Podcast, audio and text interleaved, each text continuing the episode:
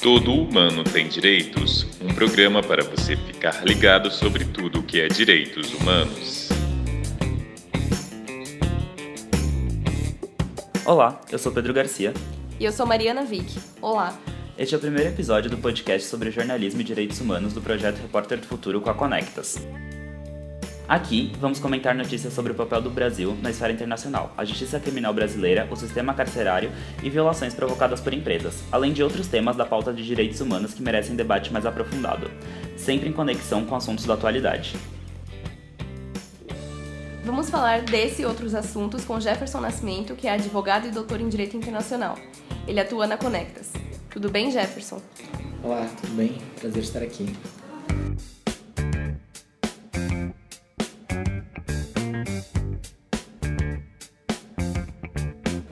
Nesta quinta, 20 de setembro, a Conectas e outras ONGs brasileiras foram ao Conselho de Direitos Humanos da ONU em Genebra.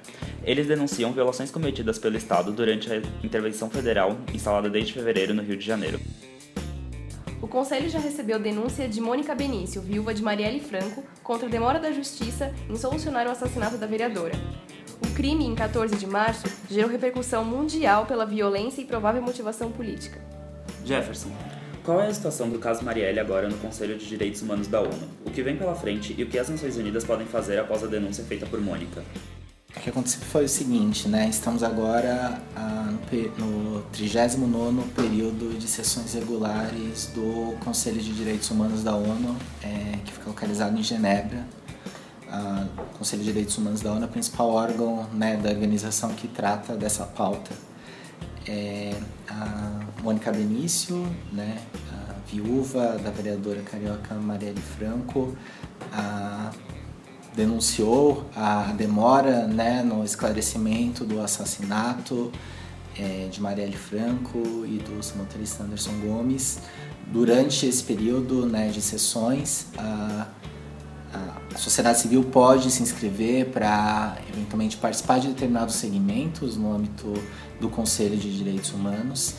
E, e esse tipo de manifestação é muito importante justamente para dar visibilidade né, a uma determinada pauta e de certa maneira para fazer com que o Brasil ele seja de certo modo constrangido diante uh, de outros países a adotar medidas alinhadas com direitos humanos. Então, foi basicamente isso que aconteceu, que a gente verificou, né, essa denúncia é, da Mônica Benício, né, dando maior visibilidade né, ao, ao caso é, à luz desses seis meses sem esclarecimento desse assassinato é, que tem mobilizado a comunidade de direitos humanos no Brasil. Quais os compromissos do Brasil com a ONU que asseguram direitos de ativistas como de Marielle? É, o Brasil ele uh, tem um engajamento bem uh, intenso com relação à proteção de direitos humanos das Nações Unidas. Então, dos nove principais tratados no sistema ONU, o Brasil ele aderiu a oito deles, né? E principalmente, uh, especificamente falando sobre a, a, proteção né, de defensores e defensoras de direitos humanos é, assegurando a, a, proteção a direitos a, políticos. É, o principal marco é o Pacto Internacional de Direitos Civis e Políticos é, de 1966, que foi ratificado pelo Brasil é, em 10 de dezembro de 1992. Então, esse, essa norma no Brasil ele ah, foi promulgada por decreto executivo e hoje ela tem status supralegal, quer dizer, ela está so, somente abaixo da Constituição Federal e estabelece entre seus dispositivos a proteção ah, ao direito à vida né, e também a proteção a direitos políticos. Né. Ah, então, acho que esse é o principal marco ah, quando a gente fala no sistema global de proteção a situações similares né, à, à vereadora Marielle Franco. De forma geral, como é a relação entre o Estado brasileiro com órgãos internacionais como a ONU e a OEA? Uma análise formal, eu diria, como mencionei antes, que o Brasil ele é um ator engajado no sistema. Né? Nove principais tratados, ele é parte de oito âmbito das Nações Unidas. ah, ele é parte integrante do sistema interamericano, tendo ratificado a Convenção Americana sobre Direitos Humanos de 1969 é, em 92 e aceitado a competência contenciosa da Corte Interamericana de Direitos Humanos em 1998. Então ele está, de certo modo, é, integrado né, ao sistema, uh, os sistemas internacionais de proteção de direitos humanos e também ele tem no seu texto constitucional é, uma série de dispositivos que ressaltam esse, essa importância que é dada aos sistemas internacionais. Eu menciono principalmente é, o inciso 2 do artigo 4 da Constituição, que fala que o Brasil dará prevalência aos direitos humanos e suas relações internacionais, e o artigo uh, e o parágrafo 2 do artigo 5 da Constituição, que fala que o rol de direitos fundamentais previstos no texto constitucional, ele pode ser complementado por uh, eventuais tratados internacionais que o Brasil venha a aderir, quer dizer, no âmbito formal há um, um grande engajamento né, do país com esses instrumentos e aí a gente pode falar a respeito né, de como eventualmente há desafios importantes com relação ao cumprimento de decisões é, desses instrumentos relacionados ao Brasil. Em agosto, quando Luiz Inácio Lula da Silva ainda era candidato a presidente pelo PT, o Comitê de Direitos Humanos da ONU recomendou às autoridades brasileiras que o deixassem concorrer à eleição mesmo preso. Tanto o caso Lula quanto o caso Marielle envolvem direitos políticos, mas eles não são iguais, eles são muito diferentes, na verdade. É no que eles se parecem e no que eles se diferenciam. Bom, é, eu acho que a gente pode colocar como elemento ah, comum o fato de ambas as atuações ou decisões estarem ah, sob ah, o que a gente chama de sistema global de direitos humanos, que é o sistema de proteção vinculado é, às Nações Unidas. Né? Com relação à, denúncia que foi apresentada por Mônica Benício relacionada ao assassinato da vereadora Marielle Franco e do motorista Anderson Gomes. Essa denúncia se deu no âmbito do Conselho de Direitos Humanos, como mencionei, é um órgão, é o principal órgão das Nações Unidas sobre o tema, vinculado à Assembleia Geral da ONU, criado em 2006 e composto, composto por é, representantes de Estado então, ele é composto por 47 representantes de estados, que estão lá representando os estados. Né? Então, o Brasil, nesse momento, ele é um dos integrantes do Conselho de Direitos Humanos, que tem como principal função, talvez, a elaborar é, parâmetros internacionais a respeito dessa pauta. E entre esses parâmetros, alguns relacionados ao estabelecimento de mandatos a procedimentos que vão verificar a situação de direitos humanos nos países. Né? Então, é, a denúncia apresentada por Mônica Benício, ela se insere nesse contexto de dar visibilidade a uma situação de direitos humanos relacionados ao Brasil, à comunidade de direitos humanos, no caso do Conselho de Direitos Humanos, composta por estados, né? então lá são representantes dos estados. Com relação à, à decisão pelo Comitê de Direitos Humanos da ONU, esse comitê ele é um órgão vinculado ao Pacto Internacional de Direitos Civis e Políticos, né, o de 1966, que o Brasil é parte desde 1992. E esse procedimento de apresentação de denúncia a esse comitê, o Brasil se vinculou por meio do protocolo facultativo, que também é de, 2000, é, também é de 1966, ao qual o Brasil aderiu em 2009. Então o Brasil aceitou de forma soberana a possibilidade de que nacionais seus apresentassem denúncias do descumprimento desse uh, tratado internacional, Pacto de Direitos Civis e Políticos, a esse órgão composto por especialistas independentes. Então, é um órgão composto por 18 especialistas independentes que são eleitos pela Assembleia Geral da ONU, mas eles estão lá representando, eles não estão representando ninguém, eles estão lá por conta do seu conhecimento específico na temática de direitos humanos. Então, ao contrário do Conselho de Direitos Humanos que é composto por estados, o comitê ele é composto por especialistas em direitos humanos. Então, é, eu acho que é importante fazer essa diferenciação do papel de cada um né, desses instrumentos internacionais. E existe alguma diferença no peso das decisões desses dois órgãos, tanto comitê quanto conselho? Sim.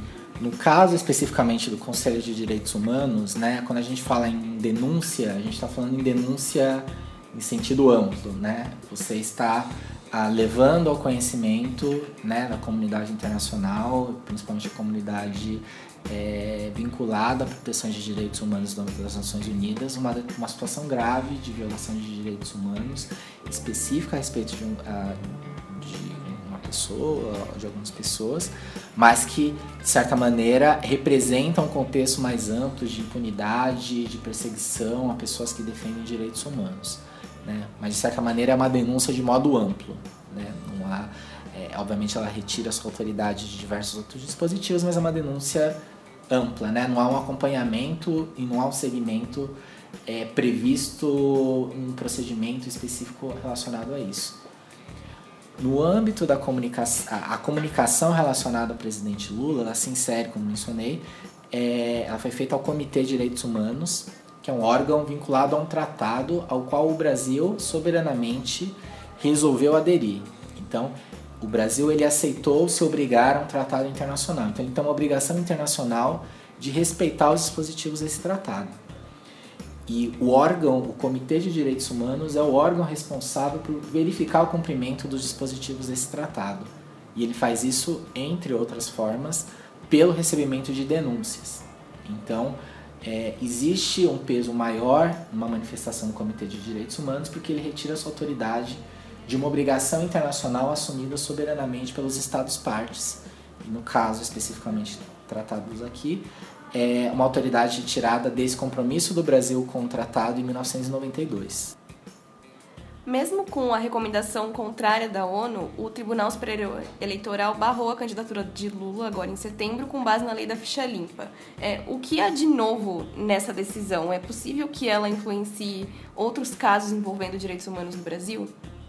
Especificamente com relação à decisão do TSE, né, e principalmente o voto condutor do ministro Luiz Barroso, é, a Conecta se manifestou ah, recentemente sobre é, enfim, um caráter preocupante de a gente começar a ver, de certo modo, órgãos ah, nacionais, de certa maneira, é, não dando a importância ah, devida que decisões de órgãos internacionais possuem no Brasil, de acordo com tudo aquilo que eu mencionei antes, né? Os compromissos previstos pela Constituição relacionados ao tema e segundo os próprios compromissos que foram soberanamente assumidos pelo Estado brasileiro no plano internacional.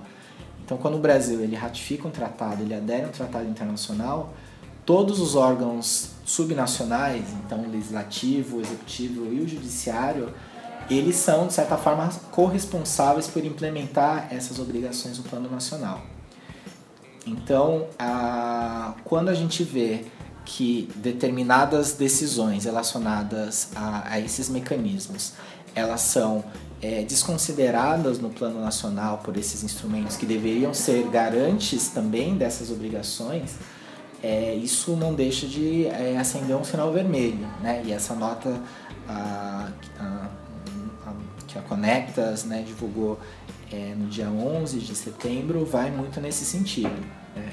Então é importante é, reiterar a importância desses mecanismos, reiterar que o Brasil ele decidiu aderir a esses instrumentos e que quando a gente começa a ver que, por exemplo, se utiliza teses como a teoria da margem de apreciação, importando um conceito utilizado no, na Corte Europeia de Direitos Humanos, que diz que a Corte Europeia ela pode, de certa maneira, é, levar em conta contextos nacionais para moderar ou ponderar a, as decisões que ela adota, isso abre um precedente muito preocupante no caso brasileiro. Quer dizer que, dependendo da repercussão de uma determinada situação, a gente pode é, considerar que uma obrigação internacional ela tem ou não validade. Então, considerando o caso, a, a situação no Brasil, um país é, que a gente tem um contexto de violações extensas em direitos civis, políticos, econômicos e sociais, não deixa de ser uma situação bem preocupante e a gente tem a receio do que isso possa representar no futuro. Ainda falando em eleições, Jefferson, a gente viu que em 2017, em janeiro de 2017, a Câmara dos Deputados, junto com a UFRJ, o MST e a Conectas, listou pelo menos 40 ameaças legislativas aos direitos humanos no país. Quais serão os desafios imediatos que o presidente eleito agora em 2018 terá em relação a esse tema quando for empossado? Esse levantamento, né, feito pela uh, entre outros, entre outros pela Comissão de Direitos Humanos e Minorias da Câmara, é, na verdade consolida né, uma série de propostas legislativas que tramitam na, no Congresso, né, na Câmara e no Senado há anos e que por conta desse ambiente uh, conturbado e, e, enfim, né, de esgarçamento da democracia, a gente acaba vendo que eles voltaram à pauta diversos deles, né? E eu, se eu fosse exemplificar com tirando um desses 40, eu mencionaria, por exemplo, é, a PEC é, 171 de 1993, que prevê a redução da maioridade penal. Quer dizer, é uma proposta de emenda constitucional que ela é de 1993, quando a Constituição tinha cinco anos, que por conta desse ambiente conturbado que nós estamos, ela voltou à pauta agora é, quando a Constituição completa próximo, é, 30 anos. Quer dizer, esses projetos eles sempre estiveram lá, né? A gente sempre teve diversas iniciativas de questionável constitucionalidade e elas sempre estiveram tramitando né, no Congresso. E, infelizmente, o que esse levantamento aponta é que diversos desses temas voltaram à pauta por conta né, de, de, desse ambiente. Então, a gente tem o desafio aí do próximo governo de, é, de certa maneira, é, voltar ao texto constitucional. Né? A gente tem uma Constituição que ela prevê um rol de direitos importantes que devem ser garantidos, inclusive estabelecendo um rigor com relação a, a sua própria flexibilização. Né? Então, o rol de direitos fundamentais previstos no artigo 5 da Constituição, eles são um rol que são impassíveis, por exemplo, de emenda constitucional. Então, hoje é impossível que haja uma emenda é, banindo, por exemplo, é, enfim, o direito à vida, né? o, o direito ao devido processo, né? o próprio regime constitucional prevê um rigor na reforma desses dispositivos. Só que a gente não tem visto isso. A gente tem visto, por exemplo, a própria PEC 171 de 93, querendo reduzir a maioridade penal. A gente vê ah, propostas de um, PECs que começaram a avançar querendo revogar o direito ao recurso, né, que a pessoa é considerada inocente até julgamento definitivo. Então, a gente começa a ver essas ah, rachaduras né, no tecido constitucional e é importante que o próximo governo ele se atenha a esses compromissos, né, e se atenha ao texto constitucional e às obrigações internacionais assumidas pelo Brasil, né. Eu acho que a lição aí é que a gente desmonte essa agenda né, de retrocessos, que essa lista de 40, 40 medidas é, exemplifica de forma bastante importante, e volte a considerar a importância do texto constitucional e desses compromissos que o Brasil assumiu. Muito obrigado pela sua presença hoje, Jefferson. Muito obrigado, uh, foi um prazer.